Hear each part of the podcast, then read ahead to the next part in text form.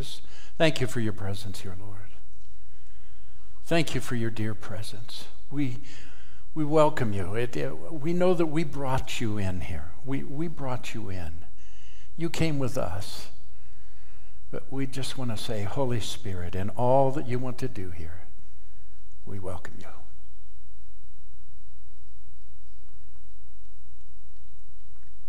Amen. Good to have you with us. If you're just uh, joining us by live stream, I'm Jeff. I'll be facilitating conversation and sharing a message with you here. And then uh, we're going to open it up for some questions and some answers in just a little bit. We are monitoring the chat window as well as the texts.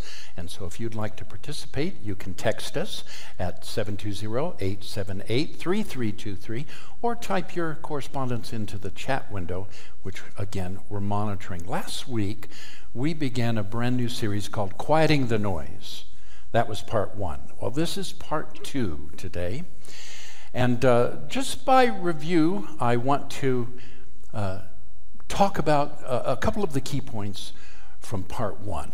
First of all, Jesus said in Luke's Gospel, chapter 12 and verse 22, He looked his disciples in the eye and said, Do not be distracted by any anxious thought about your life. Well, we talked about four areas where we are often distracted or we worry, we're anxious. You might remember this provision, health, purpose or meaning, and belonging. And I gave you three ways to deal with those distractions. You might remember this. Number one, don't waste a moment worrying, Jesus said. Don't waste a moment. See, that's within our control. We just don't do it. We say, I'm not going to worry. Secondly, soak our requests. So you lift everything you're concerned with in life, you lift it to God, and you soak that request in gratitude, thankfulness. So oftentimes, thankfulness alone, just gratitude, lifts us out of that malaise, lifts us out of that distraction, deals with the areas that we need for the Holy Spirit to help us with. Today, we talked about three different things. I gave you last week the third one, but we didn't spend time on it, and that's today practicing presence. So here's the big idea a God who is distant, one who must be sought, found, received, or held on to, is not the loving God of Scripture or his Son Jesus. Such a God is the noise of religion, a distraction from the image of God that you already are.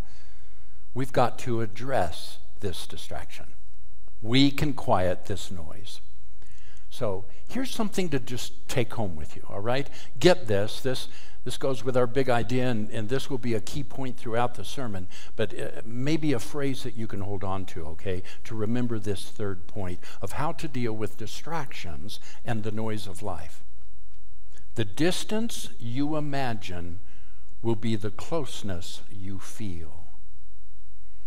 The distance you imagine God being will be the closeness you feel God is to you. You see, a majority of people view God as distant, out there somewhere, minimally interested in the earth, diametrically opposed to the world, indignantly biding his time until he can vengefully bring an end to this mess. And consequently, then, prayer is viewed as a function.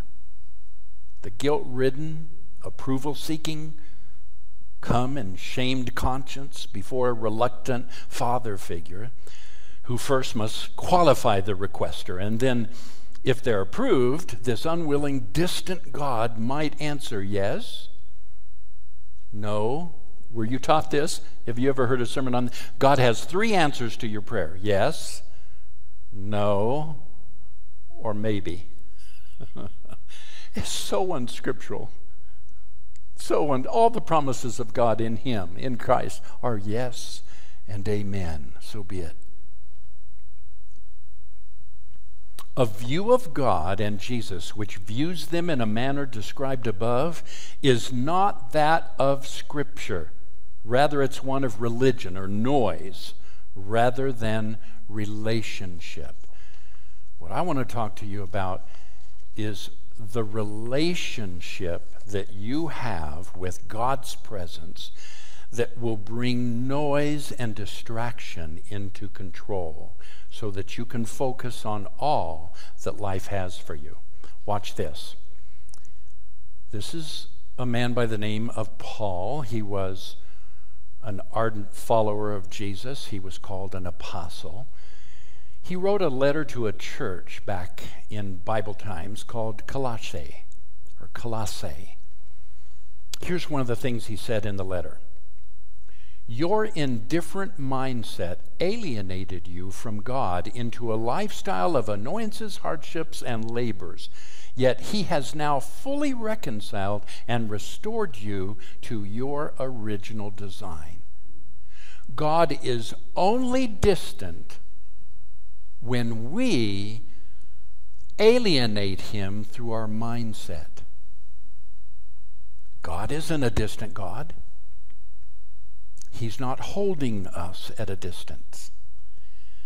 We don't need to go get him. We don't need to praise the Lord to get in. We don't need to sing songs to get into his presence.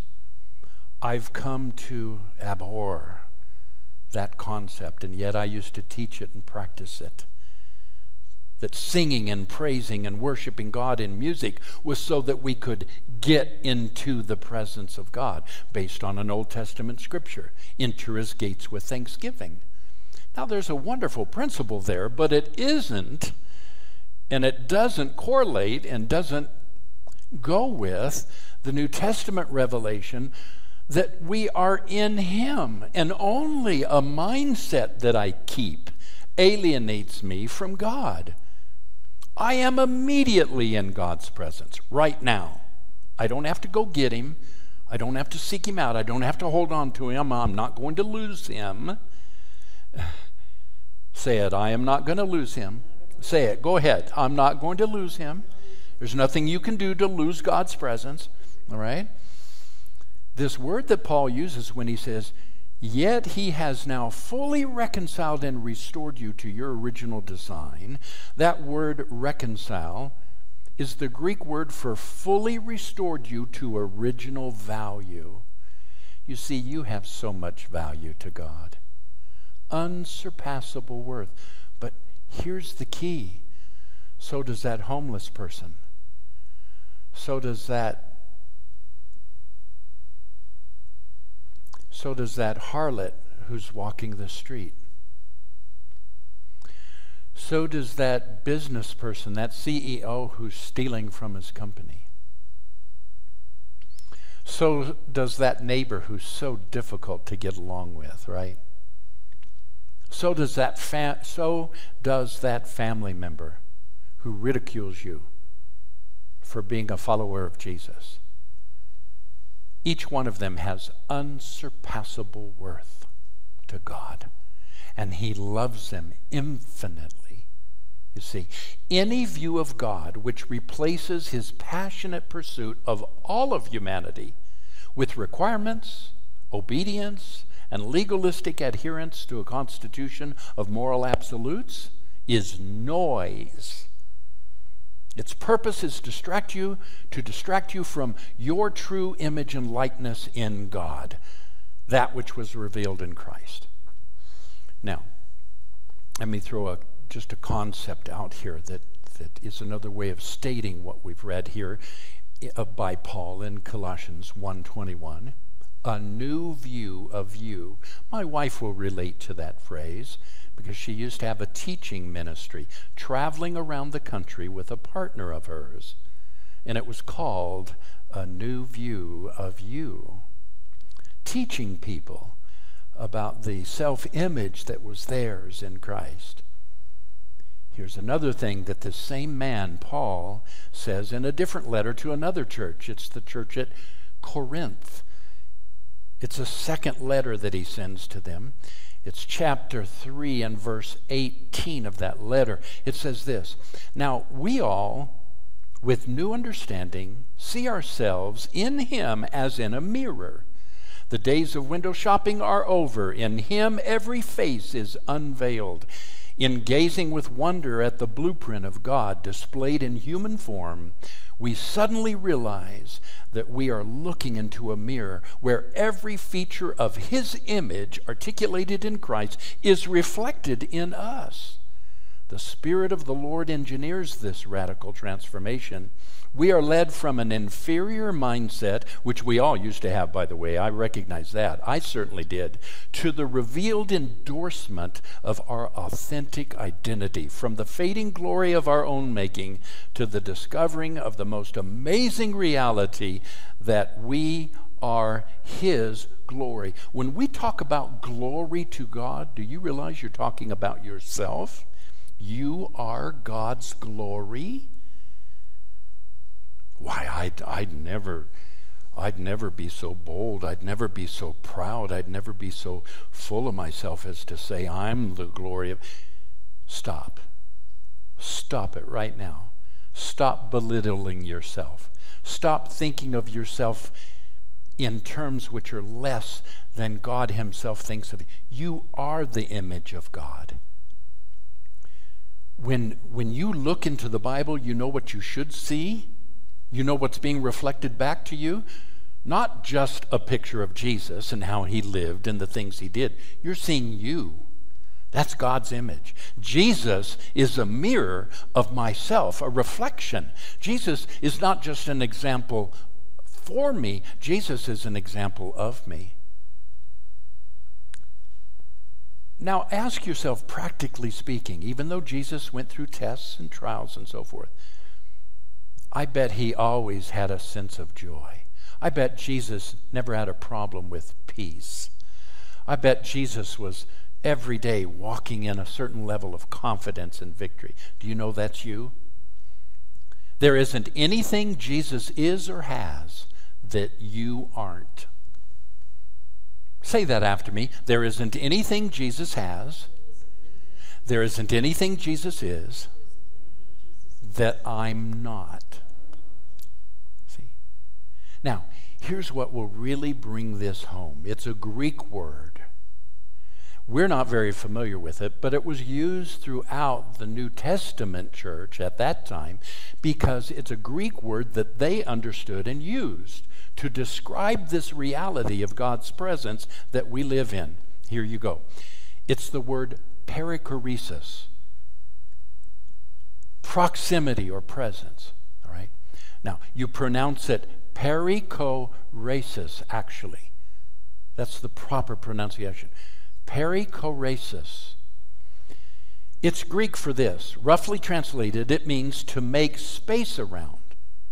More specifically, it refers to the way in which someone or something makes space around itself for others or something else. It was used to describe God's mutual indwelling, his indwelling in Christ, but watch this, his indwelling in you. Now, we would all say, I know God is in Christ. I know Christ is like God, and he, in fact, is God. Would you say that about yourself? Would you say, you know, I'm not only, I don't only like God, I am like God. You're not God, God, Father, Son, but you are God's being. You're God's kid. You have His DNA. Everything God is, you are through Christ. Not of your own doing, but through Christ. It's the idea of God's mutual indwelling. Now, it's also described this way it's like a swirling. And it's a metaphor that the teacher Jurgen Moltmann, great theologian, used when he said it's like a dance. Let me illustrate it. Here's two pieces of artwork. Here's the first one.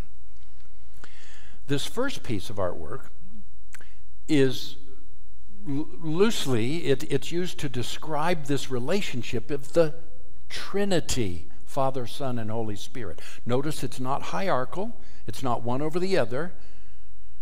It's a relationship of mutual self giving and sacrifice, of love.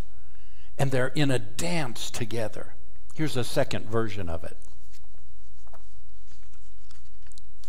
I love this. Look at that. Now, that's the Trinity. I was taught that God was on top, then there was Jesus, and then there was the little Holy Spirit who was kind of the servant boy. Blasphemy. Nothing in Scripture would teach that hierarchical structure to the Trinity.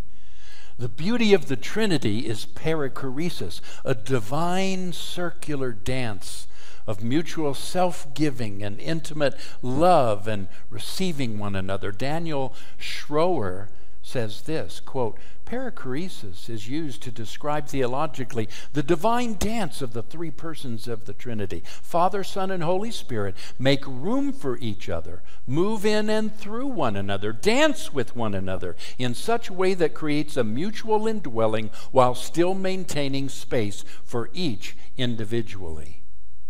See, there's no hierarchy in God, and there should be no hierarchy in our systems or in our structure, especially within the body of Christ, within our church practices, within our worship systems.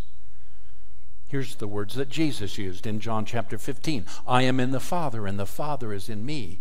In chapter 17, in his prayer for you and me, he says this that all of them might be one. Father, just as you are in me and I am in you, may they also be in us, so that the world may believe that you have sent me. I have given them the glory. I have given, there it is again, I have given them the glory that you gave me, that they may be one as we are one, I and them and you and me, so that they may be brought to complete unity.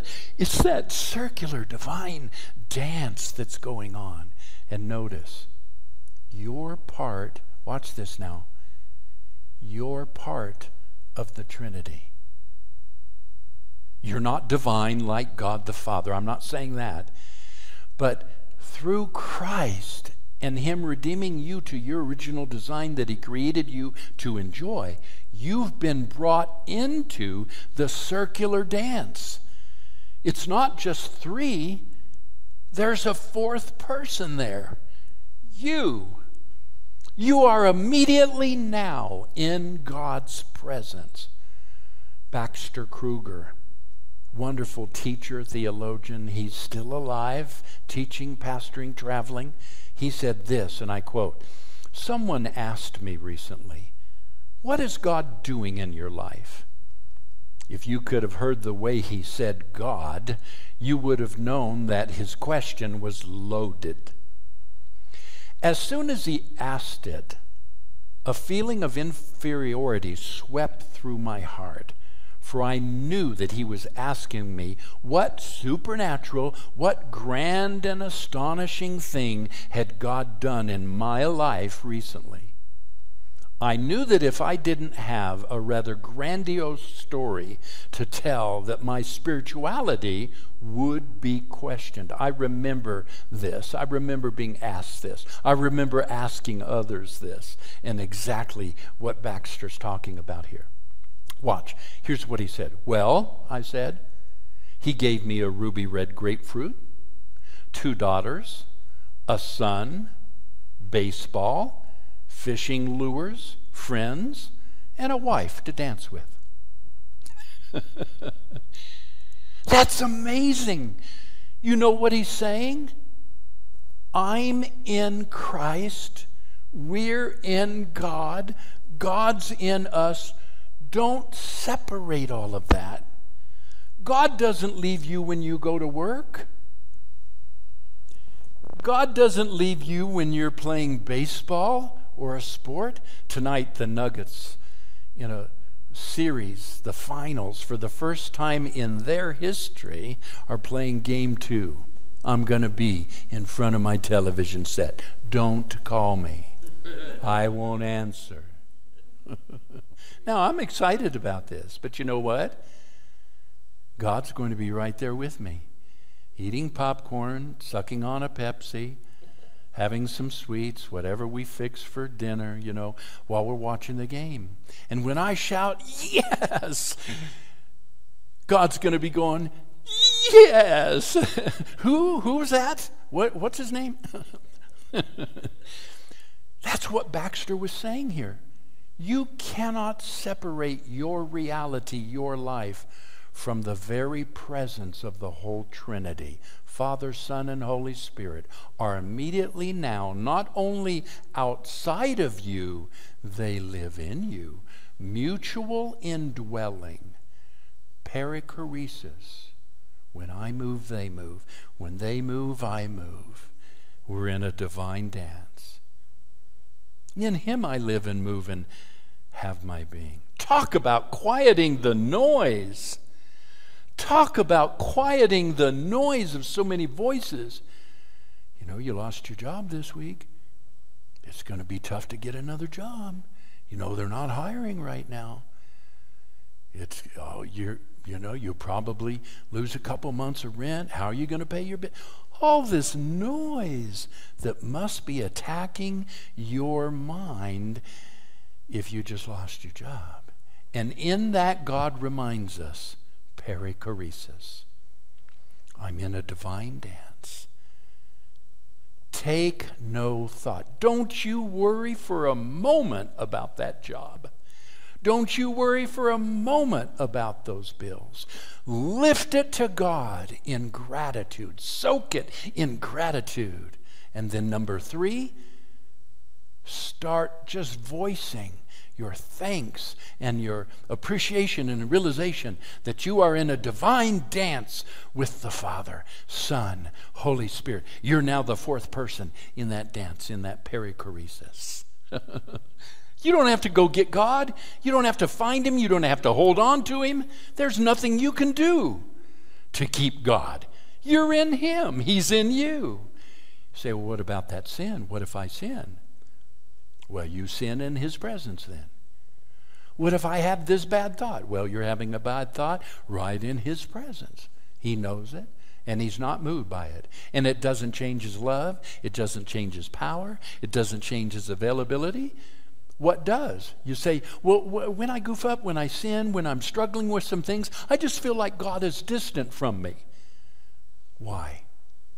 Mindset there's one thing that puts God at a distance, and one thing only a mindset that He's out there. He's not. He's right here, and I'm right there.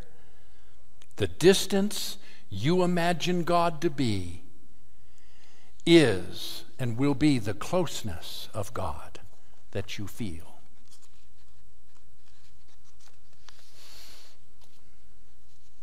James chapter 1, verse 25. No distraction or contradiction can dim the impact of what is seen in the mirror concerning the law of perfect liberty, the law of faith, that now frees one to get on with the act of living your baseball, your job, you're cleaning the house, you're washing the clothes, you're going to be with the grandkids, having the grandkids over. You need a new car. You're driving down the highway going to an appointment. God's right in the middle of it. What great thing has God done for you?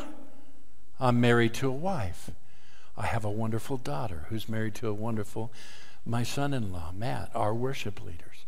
I miss them today. I trust they're watching. And, and hi, Matt and Lisa. And you know, there's just no distance in that. And the power of God's just as present right now with them there watching. Jeff, our sound guy, he's out today. He's watching by live stream. He's already texted and, and, and, and typed into the chat room, you know, that he's watching and he's listening. Hi, Jeff. There's just, there's no distance. God is in all of that. Perichoresis. Baxter said this. This is not about asking Jesus to come into our life. It's about Jesus including us in his.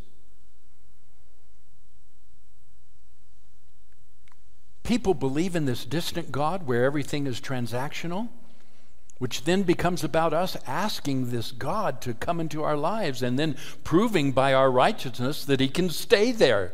And that's complete noise. It's the noise of religion. Get rid of it. I'm going to close and then we'll have our Q&A with a statement by Dietrich Bonhoeffer. Now, Dietrich has long ago gone to be with the Lord. He only lived into his 30s. He was uh, he lived during the time of Germany and the rise of the Third Reich and Nazism, and because of his position and his theology, of course, he was put in prison and so forth. He, many of the things Dietrich wrote, he wrote from prison. Watch this. Dietrich Bonhoeffer, and I quote In the body of Christ, God is united with humankind. All humanity is accepted by God, and the world is reconciled to God. In the body of Jesus Christ, God took on the sin of all the world and bore it.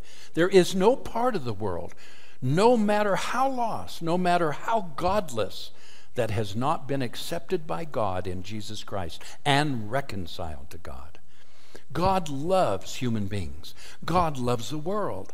Not an ideal human, but human beings as they are. Not an ideal world, but the real world.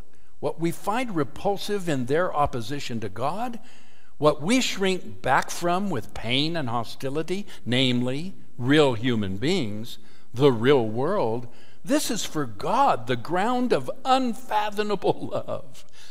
God establishes a most intimate unity with this. God becomes human, a real human being while we exert ourselves to grow beyond our humanity, to leave the human behind us, God becomes human. And we must recognize that God wills that we be human, real human beings.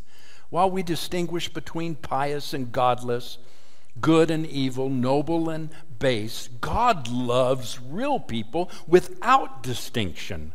God has no patience with our dividing the world and humanity according to our standards and opposing our, imposing ourselves as judges over them. Come on now, is that amazing? God leads us, he continues, into absurdity by becoming a real human being and a companion of sinners thereby forcing us to become the judges of God. God stands beside the real human being and the real world against all their accusers. So God becomes accused along with human beings, and the world and thus the judges become the accused. Dietrich Bonhoeffer, in his book on ethics, Is that powerful? You see, when I judge somebody, when, when, I rail against somebody's ungodliness, and they're not like me, and they're not Christian, and oh, that cursing, and oh, that disgusting lifestyle, or whatever it is, God climbs into their situation and says, wait a minute, you're judging me. I love them. This is where I dwell, this is where I live. How dare you judge me? What's he saying? Perichoresis. We're one. Oh, man, I, I could just, I've got to stop. I've got to stop. I've got to allow some time for some question and answers. Here's the first question I want you to ponder Why do you think so many people view God as distant? Do you? We have a microphone here, and Nina, I know I'm going to be taxing you a little bit, but uh, since our mic guy is not here today, hey, Matt. Uh, the one thing we do miss, okay, we, we love you just right where you are, and we can feel you, brother. We miss you carrying the mic around. Why do you think so many people view God as distant? Come on. Why uh, out there you can text us 720 878 3323, or you can type it into the chat window. Why do you think so many people view God as distant? Okay, well, I'll say something. I think we were taught to think that. Wow. We were taught, as a matter of fact, that's part of the four spiritual laws that were because of sin we're separated from God. So it was in the little pamphlet. Yeah, it's in the pamphlet from the beginning. The yeah. Four yeah, we, spiritual laws. Yeah, we were used told to- you're separated from God. We'd go out street witnessing. That was our little booklet that we'd hand to people, the four spiritual laws, and it said exactly that. God is here. He's holy. You're separated from him. yeah. Anybody else got something? Anybody else? You want to say something? She'll bring you the mic. You have to say it over the mic so our live stream audience can hear you. Be bold. Go ahead. Close up to you. Right. Uh, yes, it's. Uh, I just I forgot what I was going to say. uh, no, uh, it's. I was going to comment on that. Talking I just spiritual laws, yes. and that we were taught that. Forgot what you were going to say? Yeah. Well, think about it. Here's what Jeff says. He typed this into the chat window. He says, "Why?" To, to the question, why do what? Why do so many people? Why do you think so many people view God as distant? He says, because we cannot see God, so we we think that He's far away. Isn't that true? Isn't it? You know, because I can't see God, so He must be out there. See, that's where we need to spend time up here. We need to change this. Yes. I know for me, like this morning I was feeling a little depressed, but I was holding my little dog and I was loving on my little dog and the Lord says, "You know something? That's that's me holding you." Mm-hmm. And you know that you know and when you when I, I was feeling down and because of everything last week that happened and uh he says, "You know something? Did I not? Did I not die for you? Did I not take the the beating for you? Did I not? You, you know, I did everything for you, and I'm not going to stop doing doing stuff for you. You know, and just that you know that the world may be against you, but he's he's never never against against us. You know, he he just loves us nonstop. You know, Yeah. and even you know even if you you have a, a, a past, you know, if even if you are a you had a felony or whatever in your past, you know, eh, he like like what you said, Pastor Jeff, that you know that he he was he's there too, you know, and that you know that he saw everything that was happening, and he's not going to stop loving you for for whatever. He could just erase your past and So and give you a new new a good pre- Yeah, future, yeah. you know. So good. And uh, but yeah, so you know, Beautiful. and that's you know, and that's and just you know, that's just it, you know. Beautiful, Jim. I, uh, we have the same thing happen when we hold our little Shih Tzus, our, our boy and girl. Uh, we just, you know, we're reminded of, of good things about God and His love for us and how much He cares for us. And, and we just see God in our little guys, you know. Uh, we've become such softies that way. By the way, Matt and Lisa say so many beautiful gifts in our everyday life. If we are just aware of them in a spirit of gratitude, isn't that true? Yeah, right. Um, we have one here. Uh, Franny says one of the reasons we don't think we're th- th- we think God is distant is Right. because we feel like we don't deserve God's love or kindness due Don't to our deserve it. past. Yeah. yeah, yeah. Yeah, exactly. Go ahead. I do have to say I did receive it. You didn't receive it. I did receive it receive it. um, with surgery I had yeah. on my brain because I could have had it not do anything, but here I am. Here you are. You might be happy or you might not be happy that I'm here. We're happy you're here. We're happy you're here, friend. Yeah. Yeah, I agree. Uh, here's something that uh, Matt and Lisa say. S- Some of our own fathers were distant or disappointed if we let them down. So, love in general is conditional in most of our relationships. So, we assume God's love is also conditional. How true. Mm-hmm. How really true. Mm-hmm. Great point. Really great point. And then you see Darcy's there. Yeah, Darcy says, we're taught that our sins take us away from God's presence. Right. So clearly, God's going to be distant if our sins take us out of His presence. And, and see, here's what happened. In all of the, for hundreds and hundreds of years of the early church, they taught perichoresis, mutual indwelling of Father, Son, and Holy Spirit in us, the body of Christ. They taught that as the message went through the decades and the, what do you call a hundred year? A century. Cent, as, it, as it then migrated and went into different countries through the centuries, especially after it hit America, the message became about holiness, right and wrong thinking, and about moral behavior and we exchanged indwelling for holiness. Mm.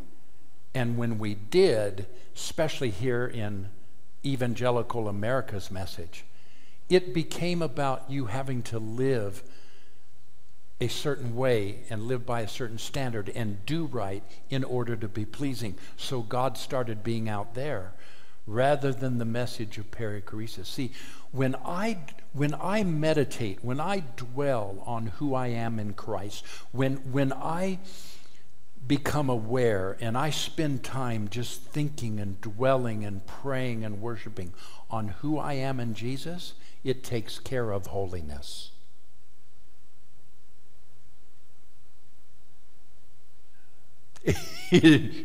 yeah?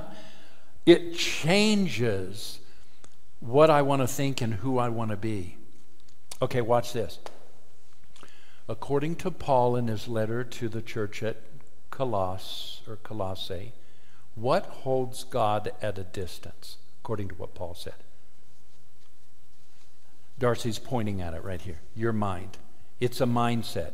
It's not God. He is not distant from you. Listen to me, live stream. God is not distant from you. If there's one message you get, God is not distant from you. It is a mindset. And so, to our, to our big idea, the distance you imagine God being is the closeness that God will be to you or what you'll feel about God. So, what one word best describes God's presence and how we relate to it? That we've just been talking about. Anybody? You type it into the chat or you can tell me here. What one word just describes? He loves us. But I'm looking for a word. It's a single word that we've used this morning. It's a Greek word, and it just describes God's presence. Per- perichoresis. Perichoresis. Thank you very much. Tried to make that one easy for you. What might you now tell someone who asks you, "Hey, what is God doing in your life?" What might you now, after hearing these things this morning, what might you now tell somebody?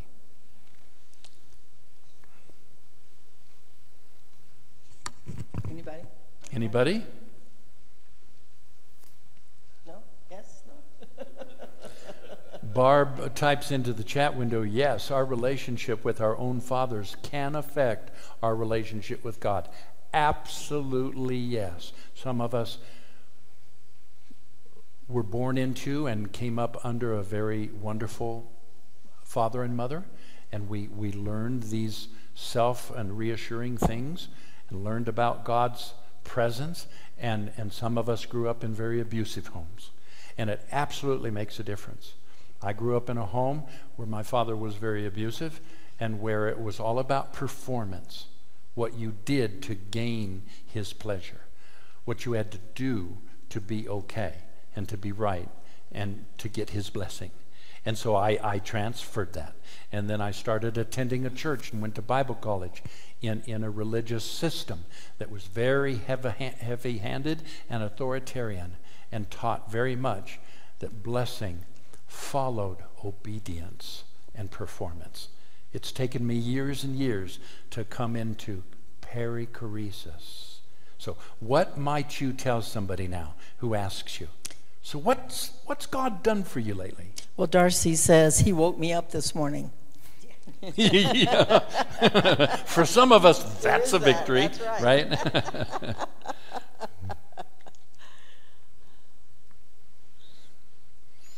Jeff says, How much time do you have? exactly.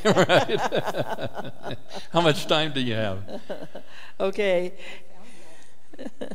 and you, you what? I found you all. Oh, thank you. Oh, thank you, Franny. Fran says, I found you all. Yeah. She found Genesis Gathering. I think going back, I haven't read the whole thing Jim Cameron's saying here, but it looks like it's going to be in reference to um, the distance question. Okay. So um, he said, like Nina, it was the way I was brought up.